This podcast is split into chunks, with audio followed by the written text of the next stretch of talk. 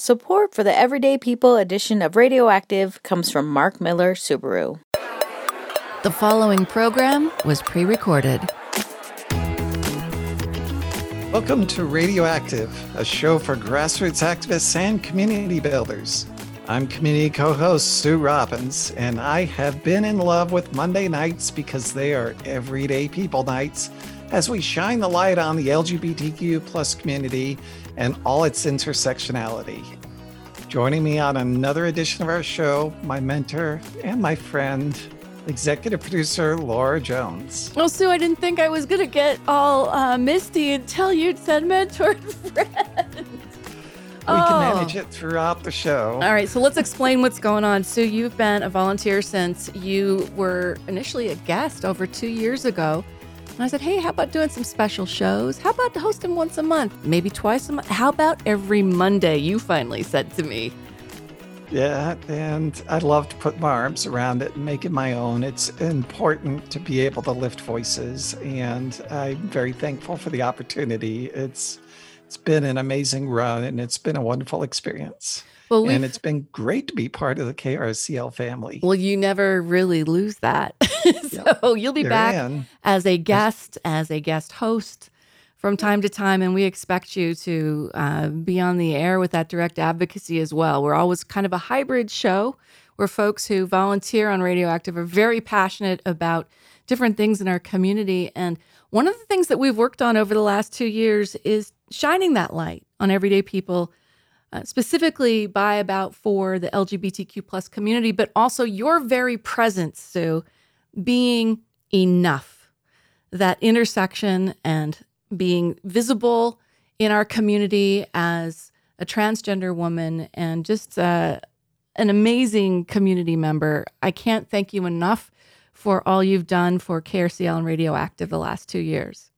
I'm going to miss it. It's been a big part of me. So it's going to be hard, but sometimes it's time and you got to be able to realize that.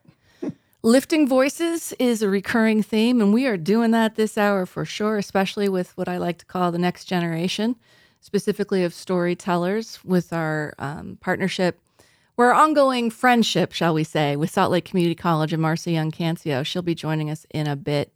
But uh, why don't you do the rundown? Who do we have coming yes. up on the show?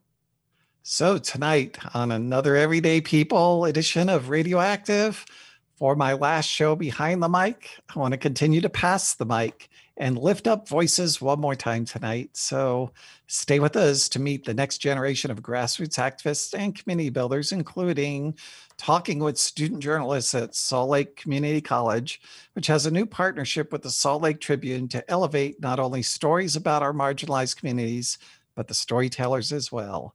And it's time for me to pass the mic as a community co host and give someone else the opportunity to volunteer here at Radioactive. We always move that mic around. So I'll probably close with some parting thoughts on what it means to accept everyday people just like you and me. But first, it. let's go back to Laura and let's do rallies and resources as we're going to have some of that next generation here. And it's always in our rallies and resources. Uh, it's in our guest, and I just love it. And before we get to the rallies and resources, though, Sue, I did want to take a minute and say thank you to everyone who just one week ago, when you and Troy were here with me and Billy doing Radiothon, we had such great support and donations during the first uh, uh, Radiothon show for Radioactive. So thank you so much, uh, Becky Pickle, Troy Williams, Gregory Kelm, Sue Gerber, Noel Adams, uh, Ma Black, Kevin Morgan, Megan McKenna, Rob Mullman, Gary Pritchard, uh, Tawny Bugden, uh, a couple of anonymous folks, and just know how much we are grateful for your support. Really means a lot that you donated during the hour and that you're helping us get down the road another six months. And uh, my thanks because for all of you donating on Monday night said that you support everyday people and KRCL Radioactive. And you tell me that it was a great voice for you to hear, great guests that we had, great stories. And that means a lot to me. Your giving to this station so that this can continue because it's not about me. It's a, the next person's going to come in and it's not about them. It's about the voices we raise and the voices we amplify. So thank you very much for your donations and your support of Listeners Community Radio of Utah. Well, if you go to krcl.org, click on Community Affairs, you'll find rallies and resources, a list of upcoming rallies and grassroots resources curated by the radioactive team. And of course, we have all sorts of events. There's uh, information on 211 and Utah rent relief, and also events such as this Earth Fest. Earth Day is coming up on the 22nd and starting today through the end of the month at the County Library. They are celebrating our awesome planet with fun, take, and make craft, citizen science, nature, exploration, and recycling activities that raise awareness and support our environment and community. Craft kits don't cost you anything while supplies last. Activities may vary by branch, so we've got a link where you can search their calendar for EarthFest or you can contact your local branch for more information. Another thing that is happening, uh, wrapping up as we speak, is modeling healthy behaviors, keeping kids safe while spending more time online. You can check rallies and resources for a link. Those tend to be archived online. On Tuesday, it's a match: relationships in the digital age and pandemic. 4:30 p.m. online. It's open to ages 14 plus in collaboration with the University of Utah Center for Student Wellness. They're thrilled to host a workshop on navigating relationships. From casual hookups to blossoming friendships, a spicy pleasure affair, a committed partnership. They will identify what makes a relationship healthy. And this includes what you want out of your relationships and the critical role of self care, pleasure, communication, and consent plays. That's a conversation we've had on Everyday People before, especially as it relates to safety and consent in the LGBTQ community, Sue.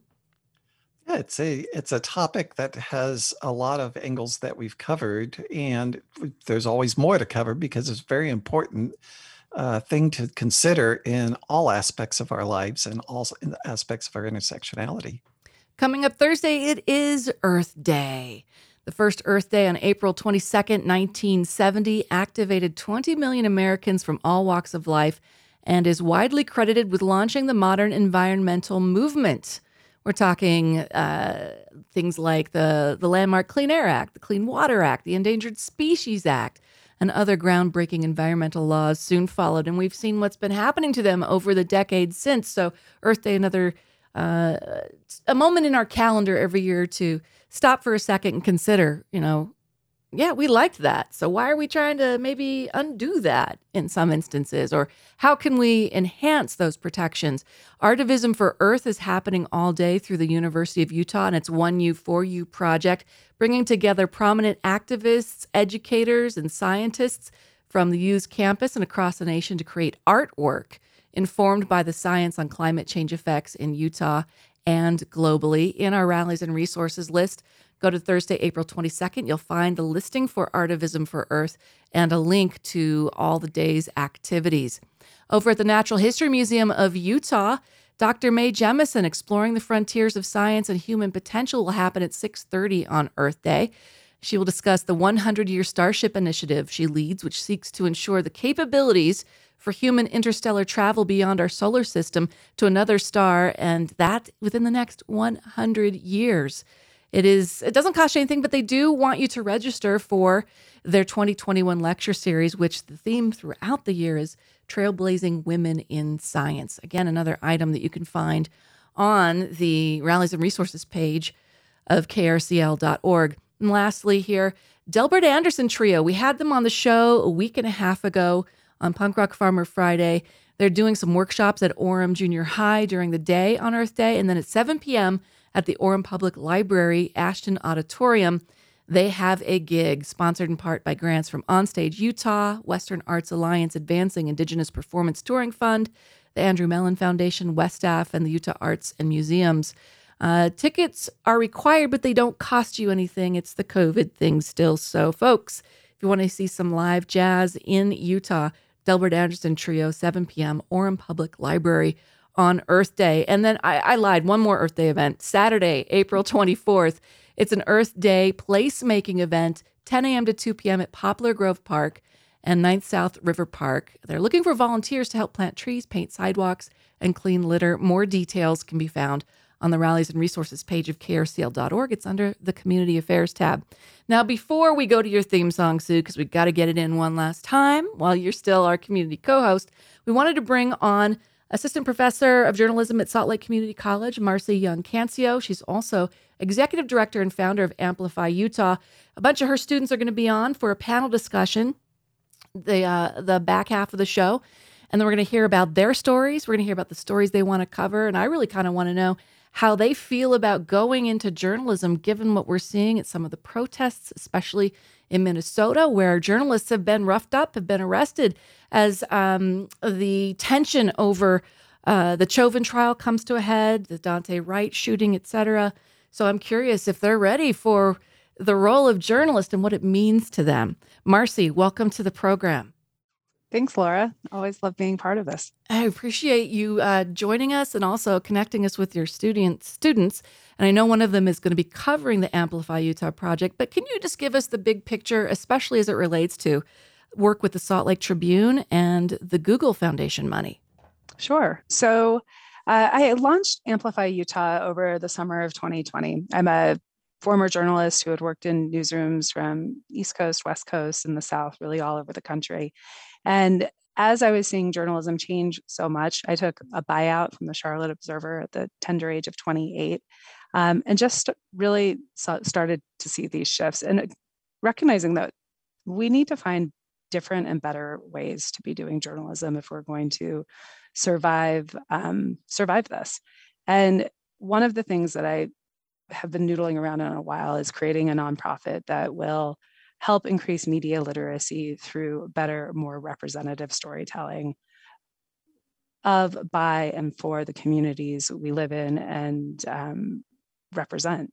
And so Amplify Utah was started over the summer, you know, in a in a COVID world, uh, with the idea of bringing together Salt Lake Community College as the most diverse institute of higher education in the state, with uh, the Salt Lake Tribune as a place to help amplify stories from within our community. So, tapping into the college and um, helping amplify stories from our students, our faculty, and our community here, and bringing those into the pages of the Salt Lake Tribune to offer more stories of representation of diversity, inclusion, and equity within our local media.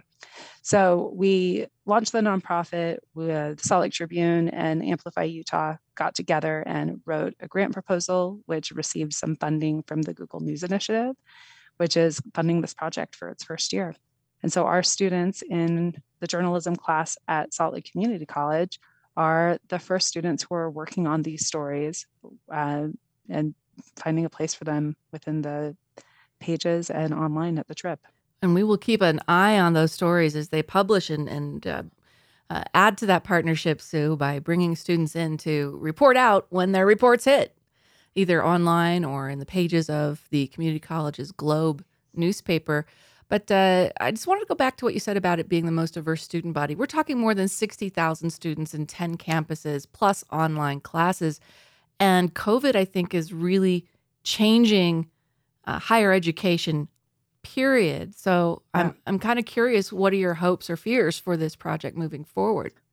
Well, I mean, launching a project like this during a global pandemic when everything is kind of squishy and um, uncertain is is um, you know a, a, concern, of course. But you know, I think that this is all about adaptability. I think for a, a long time, legacy journalism in particular has not been able to adapt as quickly as we needed to. And so I think that coming into this project um, during a pandemic is helpful to us because adaptability is going to be part of it from the get go. Um, Lake Community College, you know, as, as you just mentioned as well, is a very diverse institution, but we're not just talking along racial lines, but along um, age of our students, among non traditional students that come to our campus, among the number of online learners we have versus on campus learners.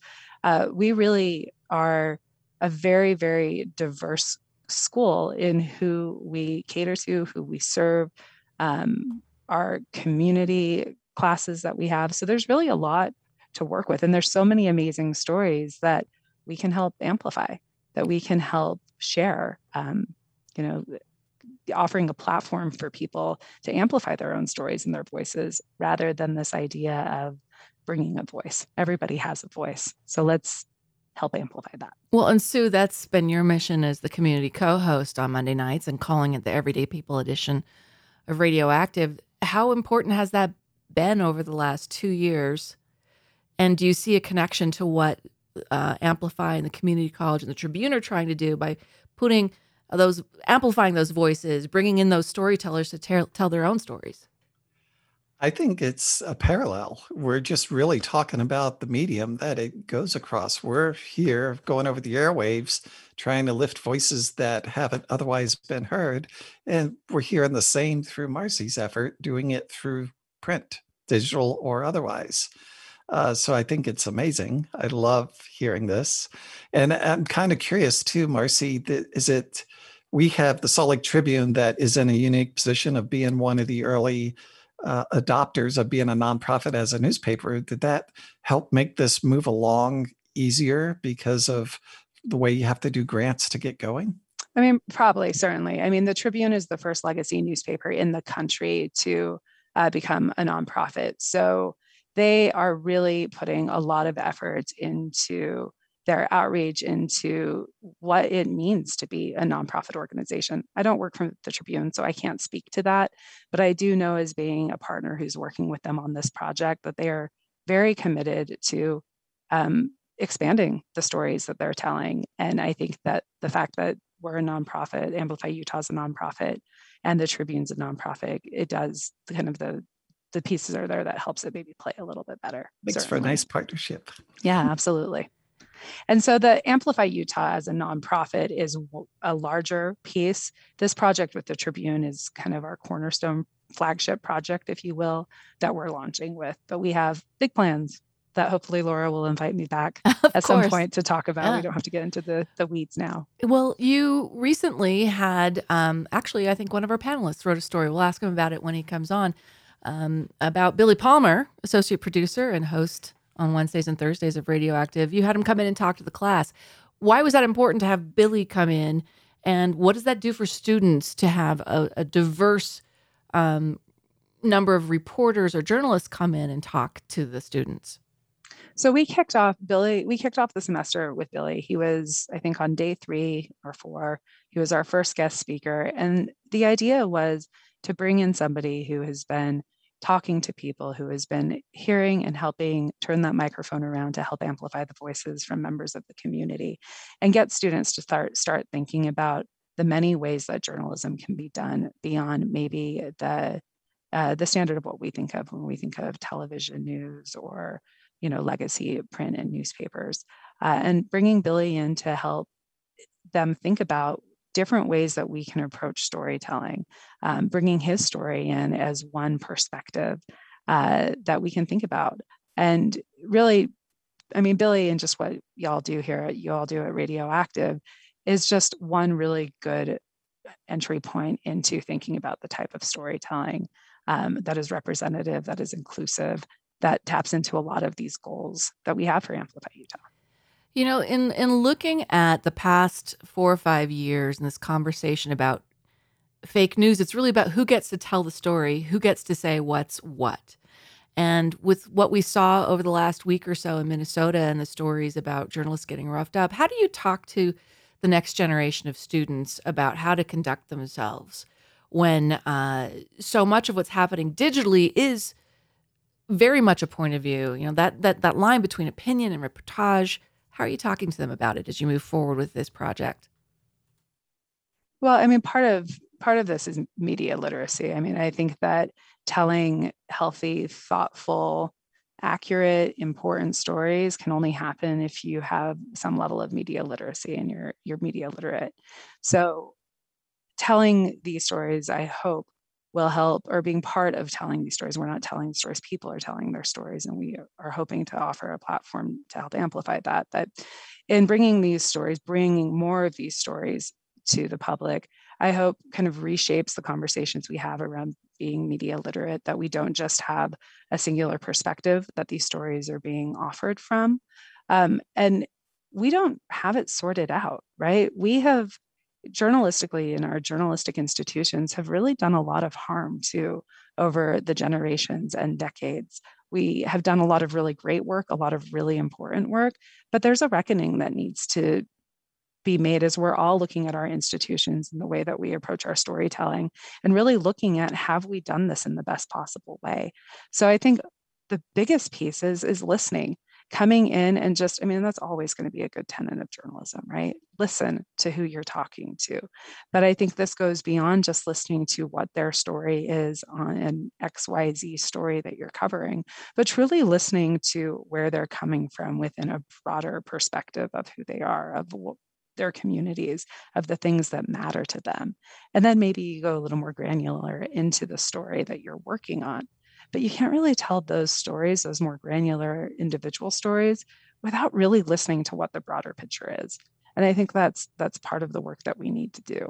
And so we've brought we had a roundtable of students from uh, Salt Lake Community College that came in and shared their perspective of journalism and how the media gets things right about their communities or gets things wrong, their sense of trust or distrust, what they feel like they need to see. Um, we've brought in reporters from the Tribune. Taylor Stevens came in to talk about her coverage of um, homelessness in the Salt Lake Valley uh, and shared what she has learned in her reporting. So, really, just trying to bring in as many voices as we can to help all of all of these student journalists and all of mm-hmm. us think about how we can better approach yeah. these stories and approach our communities to tell the healthiest, most reflective, better stories. Well, and you know, Sue, i have just been thinking as you prepare to move off mic and um, back into direct advocacy. That not that you ever left that, but um, there's an old maxim in journalism: don't become the story. But in our current era, sharing part of your story, especially in your role here, which is different from a straight up breaking news reporter, um, is in, is crucial to connecting. To also when it comes to then taking people's stories and sharing them up at the legislature when it comes to bills that you're trying to beat back. Those stories become crucial to, as you always say, educating folks um, and lifting people up. Yeah, I think that probably actually is an, an interesting classroom topic. Know, when do you be a part of the story and when do you not be a part of the story? Because in advocacy, your personal stories mean a lot when you're trying to educate people so they understand your issues. But once you're not advocating for your community, then you shouldn't be a part of the story, maybe. And mm. we see that a lot with guests that we have on here.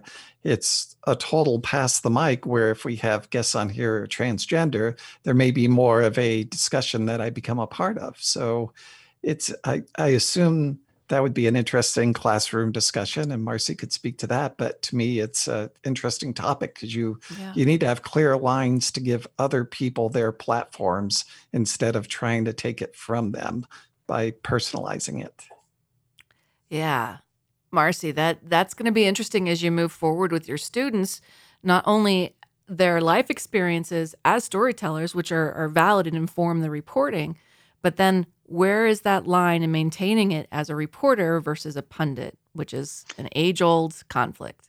Right. And that's something that we're that I'm thinking about and that we're talking about is how can uh, our student voices from their particular perspectives how do those perspectives need to be woven into a story and it's always going to be on a story by story basis right it's going to be are you part of why are you wanting to be part of this story yeah. is it because you're connected to it in a way that your experience can elevate the story and help bring the story in a more compelling way? Or are you there to help um, the person that you're talking to tell their story and amplify that story with them? And so it's just going to depend on the story. Mm-hmm. But part of that is, yeah, how do we take the traditional models of journalism and incorporate the reporter into the story? Yeah. When so often it's you are meant to be uh, you know, I don't want to use the word unbiased, but you're meant to be an observer and the sharer of the information and uh, passive, you're not an active participant, you're a passive conveyor of information to when a story can actually become stronger and better because of yeah. the perspective that the writer brings to it. And I don't have an answer to it, yeah. but we are sorting it out. I mean, we have to try it and do things. And if it works, let's do more of it. And if it doesn't, learn what doesn't, mm. you know, reconfigure it and come at it from a different approach. Well, I can... But we're doing something different here and it's kind of a testing ground. Yeah. So I could keep geeking out here because there's that whole conversation about who gets to say who's a journalist these days. We've seen over the last five, six years as social media provides everyone with a platform. Just because you have a platform, are you a reporter? Reporter. We've seen it in the investigations following the insurrection in the Capitol on January 6th, were folks that I was just there to document. But then you look at some actions and go, well, were you just documenting or did you end up getting uh, participating? So it's an interesting, ongoing, evolving subject. And I'm excited to hear from your students coming up. Marcy, where can people find out more about Amplify Utah and eventually see these stories that your uh, journalists are working on? Sure. So we just launched the amplifyutah.org website last week on Friday.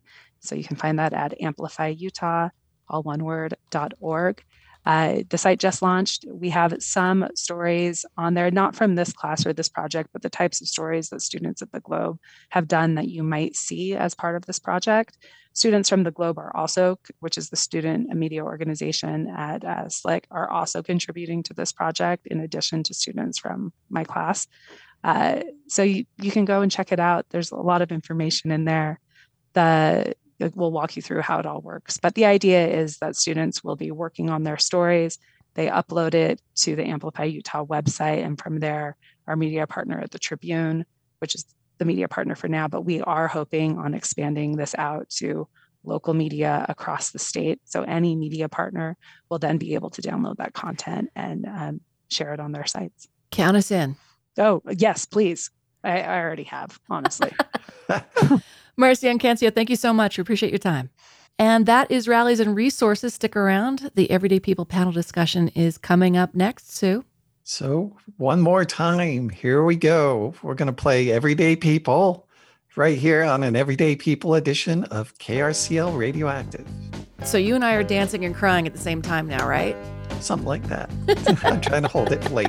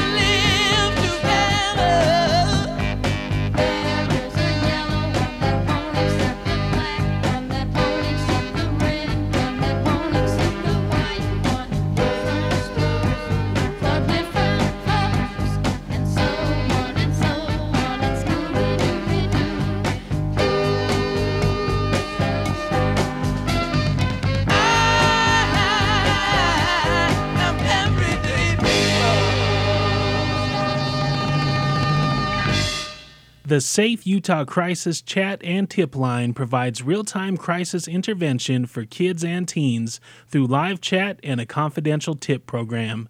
Licensed clinicians respond to calls and chats with crisis counseling, referral services, and mental health resources. Search for Safe Utah in the App Store for download.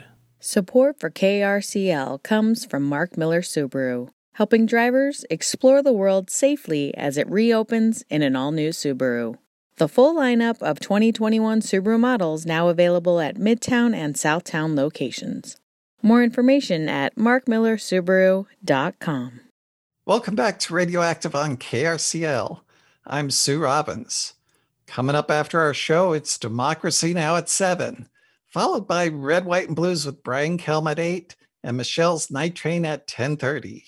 And you can start a brand new day weekdays with John Florence at 6 a.m. So now let's go to our panel discussion. Salt Lake City Community College meets the storytellers, the collaboration with the Tribune. So for my guest, I would love to have you introduce yourself. Let's hear what who you are and what brought you to Salt Lake Community College. So Christian, if you could go first. Um, yeah, so I'm Christian Martinez. Um, a little bit about me. Um, I was born and raised here in Utah. I'm the son of uh, two Hispanic parents from Mexico. Um, so I've lived here my whole life. I've grown up in two different cultures, so I know that's a little bit about me there. Um, on the topic of Slick, I uh, I joined because I wanted to pursue digital media. It was something that my mom uh, she did back in she did she did uh she pursued that at Slick back when she was in school. I think it was the late 90s. So she talked to me about that. Um, so that's what I went for. But I saw that at SLCC, uh, Slick, uh, sorry, um, digital media and journalism are coupled together. Um, so I, I had no intention initially of doing journalism, but I took the class and I really ended up loving it.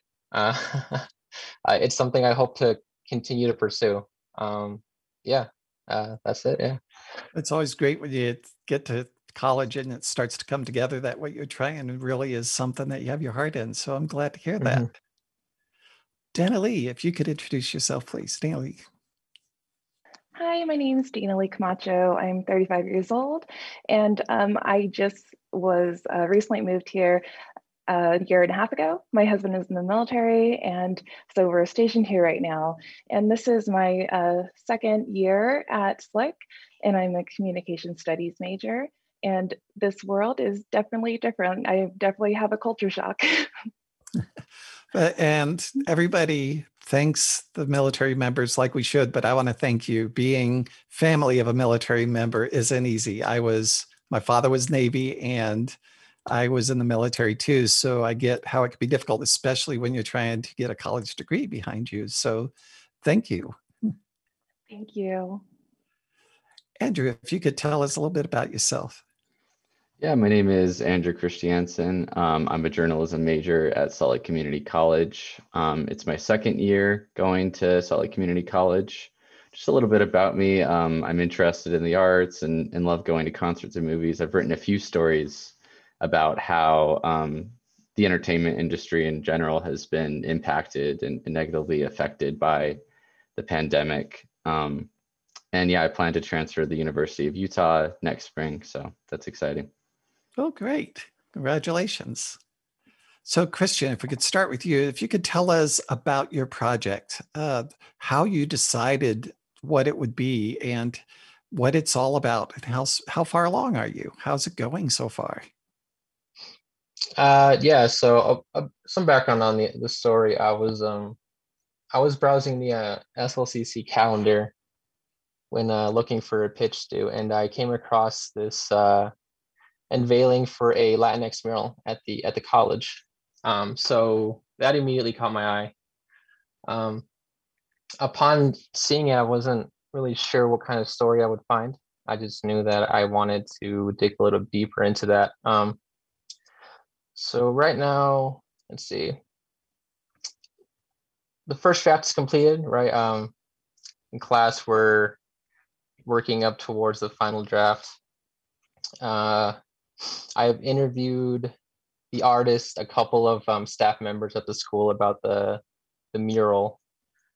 Uh, it's it's been an interesting experience to see uh, why they've pushed for this mural as it relates not only for a reflection of their community, but also uh, as a as one of many steps to help Latinx students at the college.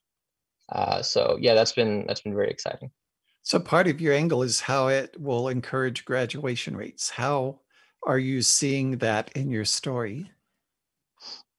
Yeah, so um, so the artist himself, uh, his name is uh, Agustin Batista Silva. He's uh, he did robotics at his time as an LCCC. Uh, he's currently about to graduate from Weber State University with a bachelor's degree. Um, he mentioned that the idea of seeing yourself at the college, both in the student body, but also in the spaces, um, helped him to continue pursuing his degree. And that that was his uh, his reasoning for um, uh, submitting a mural uh, proposition, which the Latinx Heritage Committee like they proposed a mural. He made a submission, and that was his reasoning behind it um, speaking to a lot of the staff members there, they've expressed similar sentiments about how they want to create a, a feeling of belonging for its Latinx uh, student body. So they continue to see themselves and don't feel discouraged and continue going. And the ultimate goal being, as you said, a higher rates of student graduation.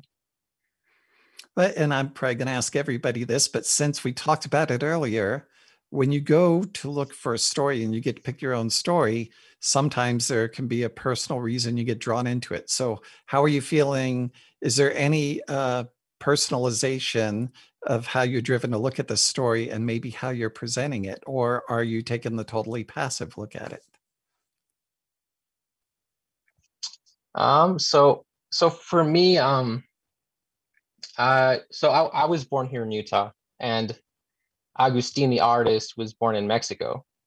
Um, so in in many ways, our experiences are somewhat similar, but they're also vastly different.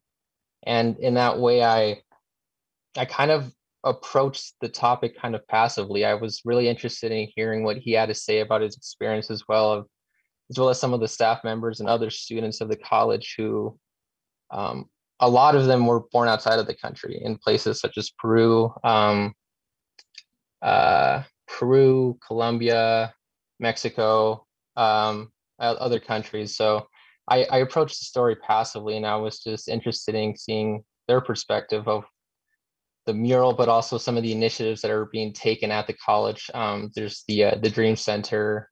Um, there's a program called Bruin Scholars that helps uh, first generation undocumented students at the college.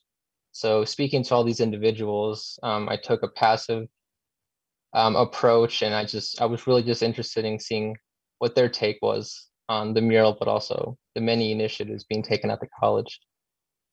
Great. Well, thank you. So. Dana Lee, if you could introduce yourself and tell us a little bit about your project. Hi, my name is Dana Lee, and I am 35 and a military wife here at Salt Lake or in Salt Lake City. Um, I am basically, my project is based off Amplify Utah project at Salt Lake City in this journalism class that we're all in.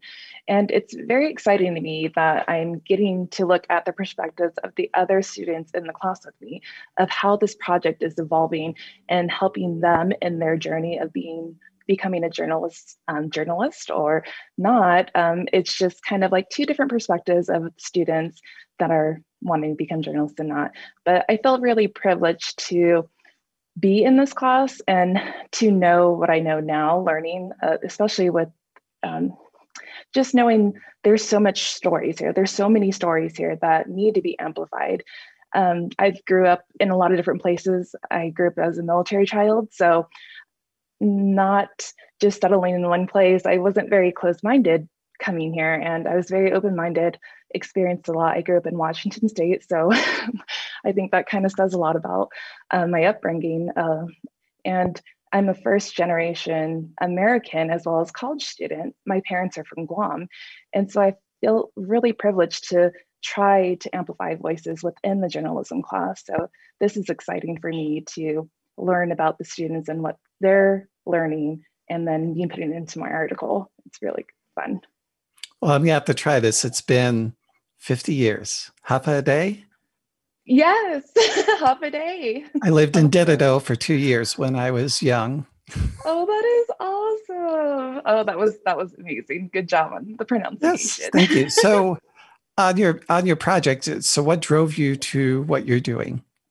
Um, so as everybody kind of is experiencing right now, um, I experienced some burnout and it took me some a good while to narrow down exactly what I wanted to talk about. And I came to the conclusion that I just wanted to talk about everything because of my experience moving around so much and growing up in a military family. I just felt so passionate about there is so many things here in Utah where I'm living that is missing from the conversation. It, it, it just I can see it very very well, and so I was really inspired to learn about Marcy's project of Amplify Utah nonprofit and the project at Slick. So I think it drew inspiration from at least telling about the students, how diverse the students are in their projects and like amplifying their stories. So that was a main kicker for me. Oh, great. Well, thank you. Andrew, if you could tell us about your project, what drove you to it? Yeah, my story focuses um, on the prison education program through Salt Lake Community College. Um, so this past March, they actually got funded by an anonymous donor to implement 100 laptops for the incarcerated students um, this summer. Um, and they'll be able to use them in their cells um, to type papers, access educational resources, contact their professors. Um, but yeah, what drew me to the story I actually had the director of prison education, David Bokovoy, as a teacher last spring. He taught a history class that I was in. And that's when I first figured out about the prison education program, which was only founded in 2017, so pretty recently. But it's it's really impressive how much they've grown in that time to become one of the biggest in-person college um, prison education programs in the U.S. Actually, a lot of prison education programs are completely remote, online, serve lots of students, but are don't have that in-person aspect that uh, the prison education program at Salt Lake Community College does. So, what drew you to this project? How did it get your attention? Um, I think just how big it's become in such a small amount of time, and also just the overall importance of prison education. Um, there's actually for this story, I've done a lot of research on, you know, the impact of prison education on recidivism rates and reducing those recidivism rates. Um, in Utah, the recidivism rates, which is the rate at which previously incarcerated people go back to prison, is particularly high at 70%, which is 20% higher than the, the national average. Um, and prison education is one of the biggest ways to combat that. Um, in 2016, the Rand Corporation conducted a study that found that inmates who participate like in any form of educational program in prison have, are, are up to 43% less likely to reoffend, reoffend and uh, return to prison. So I think just kind of shining a light on how important prison education is in our society and and particularly how well the the the program through Salt Lake Community College um, has done. So, looking at this, it's probably a very educational project to take on from gaining. I mean, the stats you're saying say a lot, right, by itself. So, has this been eye opening taken as a project for you? Yes, for sure. Um, and I was actually able to receive some testimonials from the director of prison education, David Bokovoy, of students who are currently incarcerated and um, taking part in the prison education program. So I think that was very telling and good to hear their perspective of how it's impacted their um, lives personally. Okay, so a question I'd like to come to all of you on this, hear your thoughts on it is now that you've done this first one, and it sounds like you're all in the draft mode and you've all been engaged now that you've done that, are you consuming news in a different way? Are you looking at it differently? Are you processing it differently as you read it, Christian? Well, one thing that I found is um, I've kind of um, switched what kind of news I read. Um, you know, uh, there's like, I guess, a specific kind of story that I look for now, which is kind of the stories that we've been doing in this class, which is kind of hearing smaller stories that reflect on a community, but can also touch on bigger issues at the same time. So that's that's been, I think, the biggest thing for me um, was the switch from um, how would you say uh, news that just reports the happenings of the day towards news is that um, kind of uh, looking at some of the smaller stories that exist in the community. So yeah, that's that's been the, the biggest thing for me, I would say. That is interesting. Dana Lee, what are your thoughts? Oh yes, definitely. Um, just knowing the background of different outlets of news and their resources and who you can trust definitely changes your mindset. There's just so much out there to consume, so you have to be very careful. And so now, when I'm looking through news media um, outlets, I look for the unrepresented stories. Are they being told right? Are they being told with transparency? So that's something that really stuck with me. And maybe even how deep are they going? Are they are they getting a story out because they want to have a story on it, or do they want to even go deeper so that they can start unveiling things, right? Exactly. You probably get that perspective by doing this. Andrew, what are your thoughts? Uh, yeah, I agree a lot with what um, the other students were saying. Uh, we actually had a reporter from the Salt Lake Tribune um, talk to our class, and I think it was it's really cool. She reports a lot on homelessness issues in Salt Lake, and she she talked about how you more than anything you have to listen and you have to you know go in that community and talk to those people. And I think for me that's the most important thing, and that's what produces the the best kinds of stories with doing that in-depth research and talking to those people and getting their perspectives you can you can tell the story correctly and you can tell it accurately Oh, that's great. So you're going through college at a hard time because of the pandemic and the way things are shut down and the way we do remote. And now you're having to do a story where you're having to reach out and do investigations and interviews and whatever other research you do to put your stories together and your projects. How hard has that been for you, Christian? What are the challenges maybe that you've faced? that other people may not think of? Uh, um, you know, I was I was gonna say that at least for this story, it hasn't been too much of a challenge. Um, uh, at least uh, when it comes to interviewing people, um, a lot of these, a lot of the people I interviewed for this story, for example, were, um, you know, we take you know precautions, know, we wear masks and such. But a lot of the interviews I was doing uh, as of recently were done in person. Uh, but I know for other stories, um, um, previous stories, uh, you know the you know the pandemic has you know with certain people they might be more comfortable doing the interviews uh, through a web call, and then there's also uh, conflicting schedules that happen. So all of this coupled together creates for some some challenges that I that I um that I've seen but I think at the same time, um, I don't know. I think the WebEx, or like, sorry, the web calls, I should say, um, have provided for an interesting opportunity to somehow get like a very personalized interview. I don't know. Uh, I don't know if that's just me. Maybe some of the other students could speak on that, but it's been a challenge, but it's also been an interesting, an interesting change, I would say.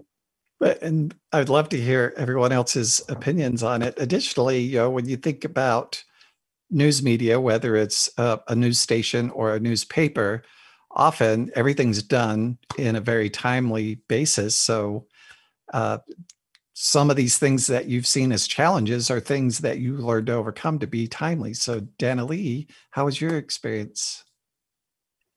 So, um, taking this class, I didn't know how intense it was going to be as far as trying to go and find the people, like find the stories. So it was definitely a challenge. And um, I was fortunate enough that I do take one class on the Taylorsville campus of Slick. So I pretty much use my resources there. um, the students there have been really um, open and nice and have let me interview them. So I'm pretty sure I went through the whole roster almost. Great. And Andrew, you look like you're wired up to do mm-hmm. online interviews really well. You've got some great equipment looking there. Mm-hmm. So, how was your experience? Uh, it's been it's been interesting because actually before this semester, I mean, I had never taken a journalism class or conducted interviews or anything like that. Um, so doing that over Zoom kind of just adds a whole nother layer. Um, and I think it, it can be a struggle to, you know, you're just doing a lot of emailing to, you know, like to the David Bokovoy, the director of prison education, or just whatever source you need for the story. Um, but I think their willingness to talk about those stories kind of um, gets you past that first initial, you know, kind of hard. I've never seen this person in person, or never seen um, this this person um, not over a Zoom call, but I think it's still been a good experience overall. So, and Marcy Young Cancio, assistant professor of journalism at Slick and executive director of the Amplify Utah Project, is still with us. Do you want to get in on this as we close? Yeah, I mean, just to your point about overcoming challenges, I mean, if we are committed to help amplifying and sharing stories, the fact that there's a global pandemic not only doesn't stop those stories, but it also brings up a whole bunch of new stories. So, yeah, like I feel for the students who are, for all students who are having to take online classes or via broadcast, and especially for students in journalism classes where they have to go out and talk to people and interview people. It's tough. But what's the what's the alternative? We're just not going to do this until the pandemic's over, right? So the students like these guys definitely are pulled the short stick, right? On like when they were in school and when they're taking these classes. But I would argue they are building some skills that they would not have built maybe otherwise. And they're still doing the work and they're doing it really well. So, you know, it sucks that they have to do it during this pandemic, but they have all sorted out how to do it. And I think that there's been um, kind of a lot of, of power in being able to adapt uh, and still be able to tell these stories or participate in these stories. Great. And so, the one thing I think would be interesting is what is the number one thing that you're taking away from this that maybe you didn't expect to take away from this experience, Christian? Um, I don't know. My biggest takeaway was, um, I don't like for me. I kind of really enjoyed reporting. Um, I, I, you know, I was a really reserved person before this class. I kind of still am, I would say, but uh, I, I, just really like hearing people's stories, and um, it, I, it's that part of journalism that kind of makes me want to keep doing it. Um, uh, just getting to know someone um, for that moment when you're talking to someone and you're just hearing a story, it's such a pleasure to be able to just talk to them and hear something that I probably wouldn't have ever heard otherwise. Um, so I don't know if that really answers your question, but it does. It's yeah, everybody's yeah, experience is different and everybody's takeaway mm-hmm. are different. So it's mm-hmm. it's interesting to hear what your perspective is on the thing that impacted you the most. So mm-hmm. Dana Lee, what's yours? So one thing um, that I found was that I think uh, people want to talk. They they really do want to talk. They want to want you to get to know them and their story. So the biggest takeaway for me was like stories connect connect to community. And you're gonna learn more about your community through these stories if done right and if you listen than to not to and you're just going to get your information elsewhere. So going directly to the source and stories connect communities. Great, thank you. And andrew your takeaway? Going off of what um, the other students talked about i think it's just been really really cool to hear all these different perspectives in the community. And one thing that surprised me is kind of what Dana was talking about a little bit, like the willingness of of people, you know, the director of prison education or like owners of music venues to talk to me because they want their story to be heard. Um, and that feels good. And and like Dana was saying, like be you know being a part of that community and uh, telling the stories that need to be told. Great. So Christian, Dana Lee, Andrew, you know, thank you for being on my final show. I really love that I was able to amplify your voices tonight. And I hope to hear you on Radioactive in the future because I'll be listening. I may not be at the mic, but I'll be listening. Come share your finished stories and some of your other efforts because I'm sure you're going to have more going on. Marcy, thank you for this program. It is uh, sounds like a great one. It sounds fun and and educational. So, Laura, here we are. Great panel discussion time. to wrap up your last show as a community co-host. And so I know you've been uh, anticipating your final thoughts um, for everyday people. And I want folks to know out there, we're looking for the next community co-host to step up to the mic, and uh, maybe that will help you organize your thoughts, Sue, as you reflect on the last two years, but um, what you're doing next too. Yeah, and it's yeah, the, the last two years have been important because when you have the privilege to have space, being able to lift other voices is what we all should do. So, if I'm going to pass on something to people out there who are trying to do things in the community, is don't try and do a lot of things because you water yourself down. It can very much happen. Do what you want to do 100%. And if you start to get to the point where that's difficult, step back and, like here, pass the mic. There's someone else that'll be an amazing person with you. I see some people want to say yes all the time and they get asked because they've done the work. So everybody asks them to do more but we don't need more or we don't need the same doing more. We need more doing the same. So we need more people coming in and volunteering. So I invite everybody in. I want to see everybody be a part of everything we do in our community. And we can have you all here on Radioactive so you could talk about those things you're doing. Do it strong, do it well. Well, Sue, as we close another show, everybody wants to hear your classic close. You ready? I think I am. that brings us to the end of this week's Everyday People. And with that, an end to my two years of the privilege of being a community co host.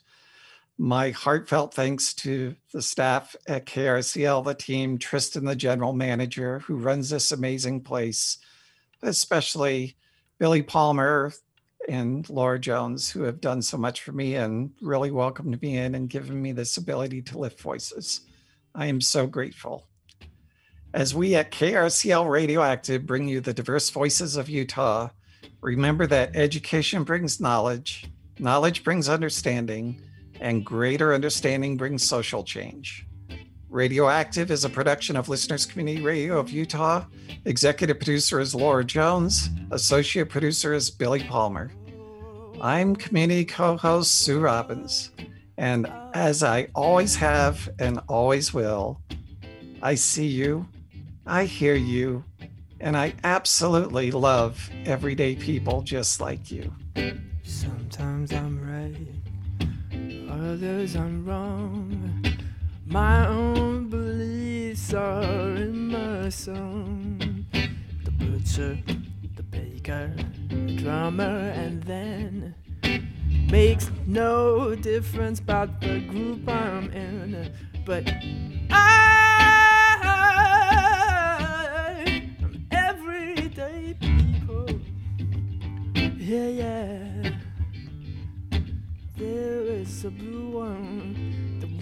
won't the green one for living with the fat one, trying to be a skinny one.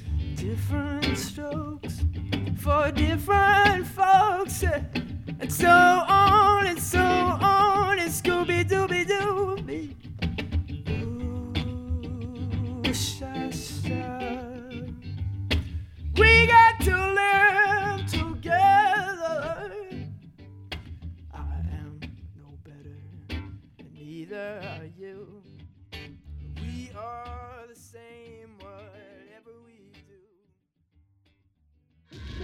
As a thank you to the KRCL community, KRCL's Music Meets Movies at Home will be screening the 2018 Sundance Award winning documentary about the Sri Lankan born rapper activist MIA. No ticket needed, but registration is required.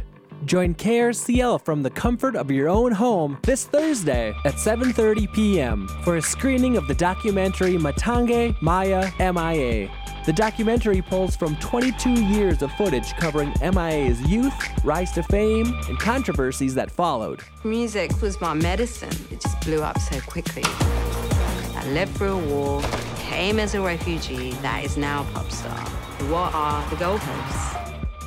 That's Music Meets Movies Home Edition at your place this Thursday, April 22nd. Register now at krcl.org. Thank you all for keeping community radio alive and well in 2021. Enjoy the film.